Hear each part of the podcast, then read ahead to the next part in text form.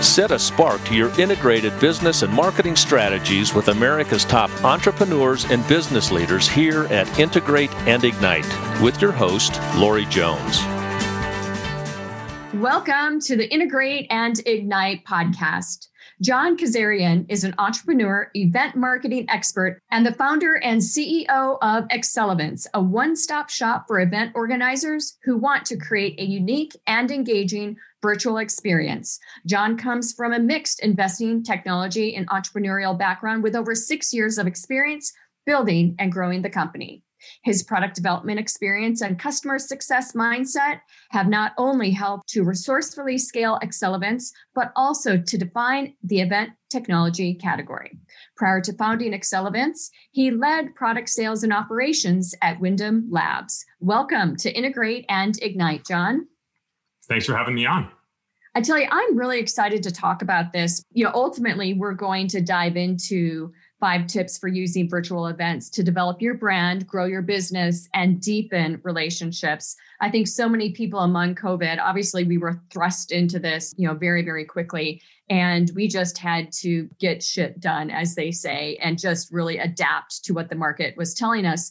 And so a lot of it has been trial and error. You, through the course of your business, have been doing this for a while now. So I really appreciate the fact that you're going to share some incredible insight with us before we get there, however, tell us a little bit more about your background and really what is exciting you today about the virtual event arena. Yeah. So I can start by sharing how we actually came to building the company. And that was actually about seven years ago. Unfortunately, uh, my cousin was diagnosed with cancer at the age of 17, and I wanted to do something for her. I uh, thought about running a marathon, but realized I could raise quite a bit more money hosting a fundraiser. Mm-hmm. So did that. And going into that first event, realized that there just there weren't any affordable options out there to facilitate the auction and the raffle digitally. So I worked with a friend, built one out, and we just got great feedback and decided to run with it. So did that for a little bit. And as that continued to expand, then we started to focus more on the ticketing space with for-profit businesses, conferences, concerts, festivals, trade shows, and the like. And that was all going really well. And then February and March of 2020 came. Mm. And it became evident that there needed to be a solution to facilitate these events online. We had already been thinking about some of the ways to facilitate this for hybrid events in the future, and we went all in on it and ended up being a great choice. It sure did. And you mentioned hybrid. And yeah. here we are, you know, the beginning of 2021. And we know that live events are going to come back at some point. But we also know that we've proven that virtual events can be incredibly successful. What gets lost is the human touch. I mean, that's one of the primary differences. Where do you see this hybrid mix moving? Yeah. Well, it's going to be a couple of years before everybody ultimately feels comfortable being in an in person event again. Uh, quite a few people are ready to go back today, even. But the way that hybrid is going to start to unfold is that opportunity for those people who are operating remotely for one reason or another to interact with those that are there in person. If you think about the way that the world has transformed over the past eight or nine months here, we've realized that we're capable of working remotely. We don't always need to come together. There's also a growing emphasis on sustainability, reducing unnecessary business travel. Events themselves, they're frankly quite wasteful. I mean, there's a lot of materials that go into them, there's a lot of costs that go into them. And on top of all of that, from a marketer's perspective, it can often be hard to prove our value up market. Mm-hmm. Uh, I've spoken with a lot of event marketing professionals who have said that historically, they've been looked at as a cost center within an organization. And there just wasn't really enough data to justify what they were doing. And today, right. with the pivot to virtual, there's access to so much more information. And the ROI from these virtual events is becoming you know, one of the greatest channels in the company. Yeah, it really is. You mentioned, you know, on-floor events, and we believe at Avocet that most on-floor events, unless you're an Avocet client, just are not managed correctly. One of the elements that a virtual event has provided, the psychology behind how you sell on the trade show floor, is automatically implementing a lot of the tips that we provide our clients regarding how you should sell the show floor. One of them being the use of collateral. You don't mm-hmm. hand out these brochures. You mention it, right? You don't hand out brochures on the show floor because ultimately they get put into a bag and they get put into a corner when you get back from the office and they don't get looked at.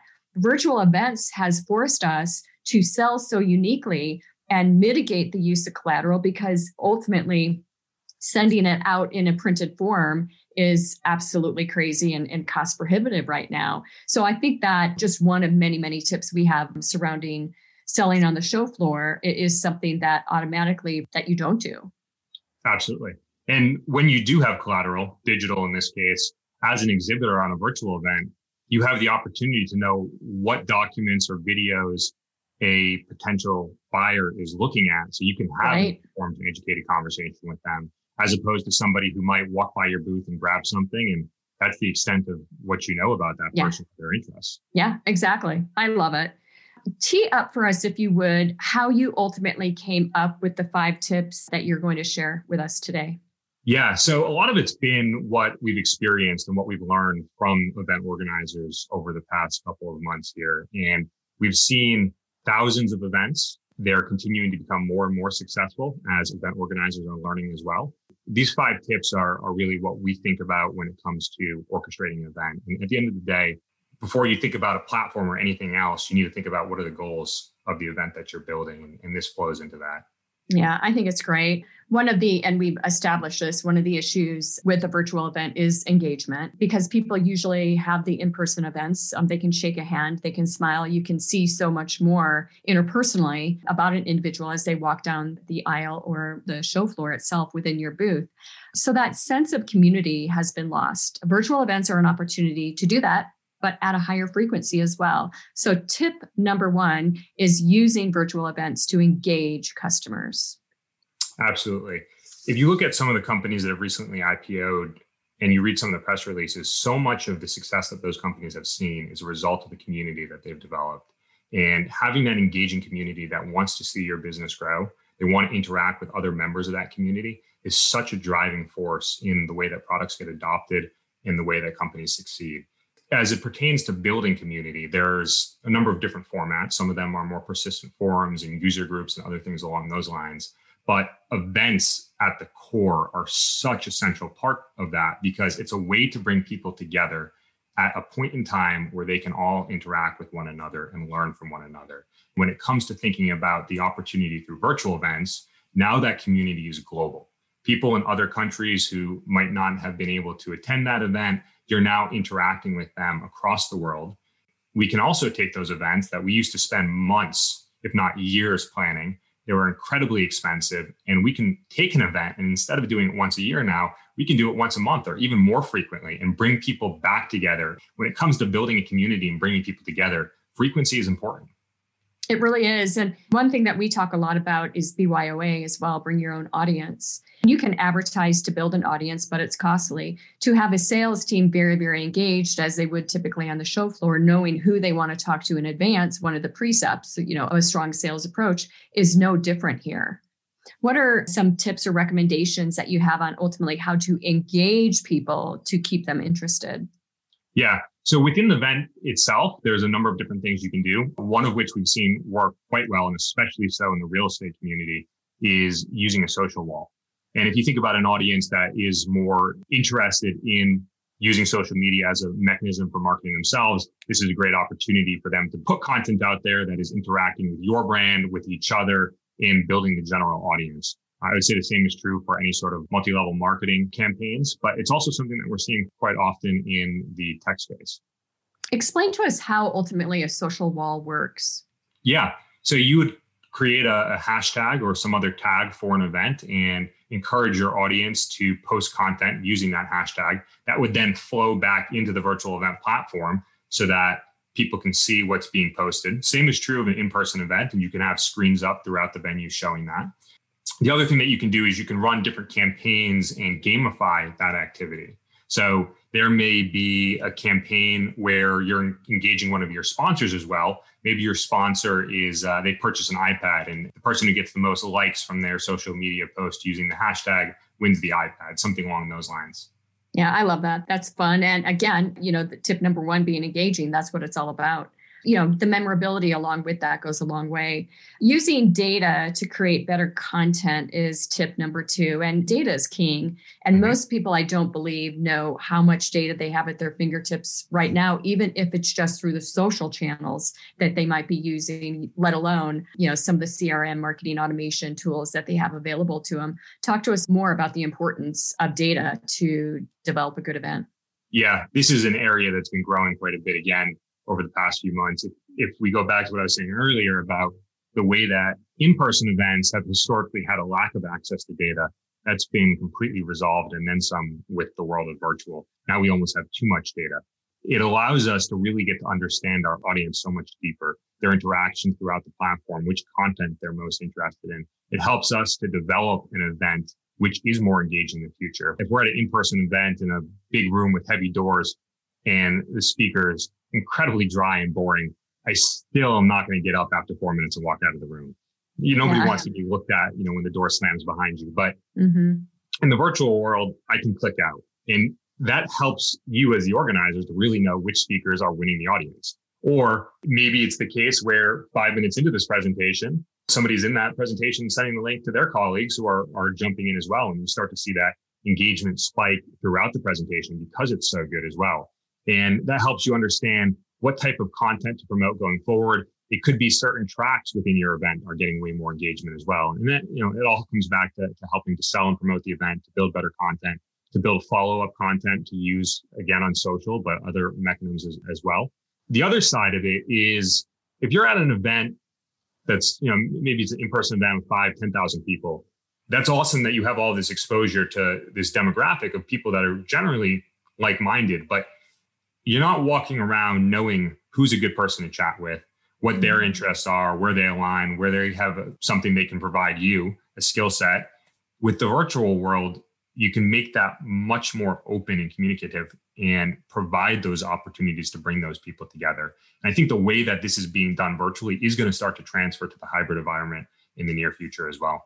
Yeah. And I think being able to establish KPIs more quickly is a real gift of a virtual event. We talk about this a lot with our digital campaigns testing and scaling, testing and scaling being able to implement that sort of a mindset with the virtual event is something that really does happen very, very quickly versus on floor data metrics. They're completely different and you can pivot. You can pivot day to day. You can pivot leading up to it with polls, asking people what they want to hear from you about. I mean, there are all sorts of ways to really make sure that you're pushing out the correct content at the correct time to the correct audience. Yeah, the iterative aspect of it is huge. And we've all, you know, the feeling of you know, 2 a.m. night before the second day where you're trying to make something better, whatever it might be. In the virtual world, again, it's easier to do, but it's also the fact that you're not just looking at, hey, we did this event this year. What are we going to do better next year? It's what are we going to do better next month? Right. And with the click of the button, I take the experience I've created today, I duplicate that forward, and now I iterate on that. And you can make those sort of adjustments and tuning things to make everything better event after event and, and learn from that. What are you seeing? Obviously, audience segmentation allows you to create more events. I mean, you can segment special events based on audience instead of having a very, very broad audience at a show at any given time. So that's one benefit of really creating better content based on what the audience might be looking at. But what are some other thoughts that you have surrounding the number of events that a brand might push out on an annualized year you know, do we risk overkill? I, I know we risk overkill, but what are you seeing regarding that? Yeah, I mean, when I think about overkill, I think about the dozens of different streaming platforms on the market today and all the touche fair enough. 10 years ago anybody would call that that overkill but yeah. it's available and it's consumed. As a result of creating more content we find out which content is better and we work yeah. hard to make better content. And at the end of the day the audience is the one who wins. Yeah. That's how it should be. Just you know to expand on that a little bit further the other aspect of is we think about the way that webinars have developed over the past 15 years as another mechanism for engaging your audience but they're really one directional in nature. Even if it's taking something that's as light as a 45 minute webinar and replacing that with an event and back up a step and to define an event that is more than just pushing content out there. It is bringing people together in a way where they can interact with each other or your partners and anyone else along those lines. You can replace a general webinar series with a two or three hour block that does have the networking opportunities before and after it, the opportunity for people to book meetings with people on your team and just block off that little bit of time on their day once a month where they have that opportunity to really have a deeper interaction with your company. Yeah, that's great. So we've talked a lot about already engaging customers and making sure that we've got good content to keep them engaged. Let's talk a little bit about the partners rather and sponsors behind an event. How are you interacting with them virtually these days? Yeah. So this is an area that we really buckled down on from the beginning. If you looked at some of the content that was coming out in March and April talking about how sponsors and exhibitors aren't going to get any benefit out of virtual events, we went out there with the, the mindset of dispelling that rumor. In doing so, we built an environment, an opportunity where those exhibitors can have deeper interactions with their audience base. Now, that's not just building a microsite, setting it and forgetting it, adding some videos, documents, whatever. It's about having human interaction and bringing people, your sales team, your marketing team into that virtual environment where they can be face to face, having a conversation and looking at somebody else, not through the lens of an avatar, but through the lens of a camera in doing so, you're going into those conversations more informed, more educated because you know what the interests are of the attendee who's coming by as a potential buyer to your booth or just somebody who's looking to learn. So I think it starts with being human as a seller or a marketer within that experience. The other aspect of it is that in doing all of that and making that experience that much better for those exhibitors, that information is then getting kicked back to the event organizer and ultimately, the sponsors and exhibitors are the ones who are paying for most of these events. Majority of the events, 90% of the events that we see, are free for the attendees to attend. And that's because these sponsors and exhibitors are covering the cost of hosting that event. And that drives more engagement, more attendees into the event, and thus a better opportunity for the sponsors who are participating in it.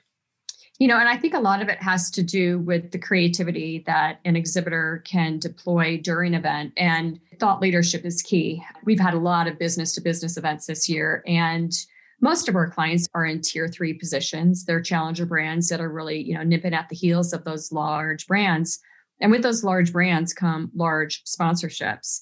I think virtual events have provided our clients in particular more opportunity to really grow their thought leadership through panels and you know expertise mm-hmm. and to really elevate the brand among that sea of sameness and nip at the heels of those enormously large brands who have deep pockets in a bigger more compelling and quite frankly more authentic way absolutely and especially when they follow up maybe speaking on that panel with making themselves available as a resource where attendees of the event can interact and ask their questions one-on-one and for those challenger brands, so much of it comes down to building that human element, yeah, that personal relationship. And and I'm not just talking trade show organized panels. Mm-hmm. I'm talking having your own panels and bringing thought leadership to the table so that you're totally in control of the topic. So it really does go both ways. There's yeah. no doubt about it. And that's so, actually something that we're doing. I mean, obviously, we're a virtual event platform, but we have our own event series where we're bringing in experts in the event space to come and we're hosting the panel and we're inviting our audience and theirs to come participate. Yeah. Yeah, I think it's great. It's worked fabulously for our clients. And again, something that we're going to take out of the virtual world into the trade show floor as well as we begin to expand, you know, back into a hybrid model of virtual and, and live. I think it will really go a long ways to maintaining that thought leadership that we've really been building.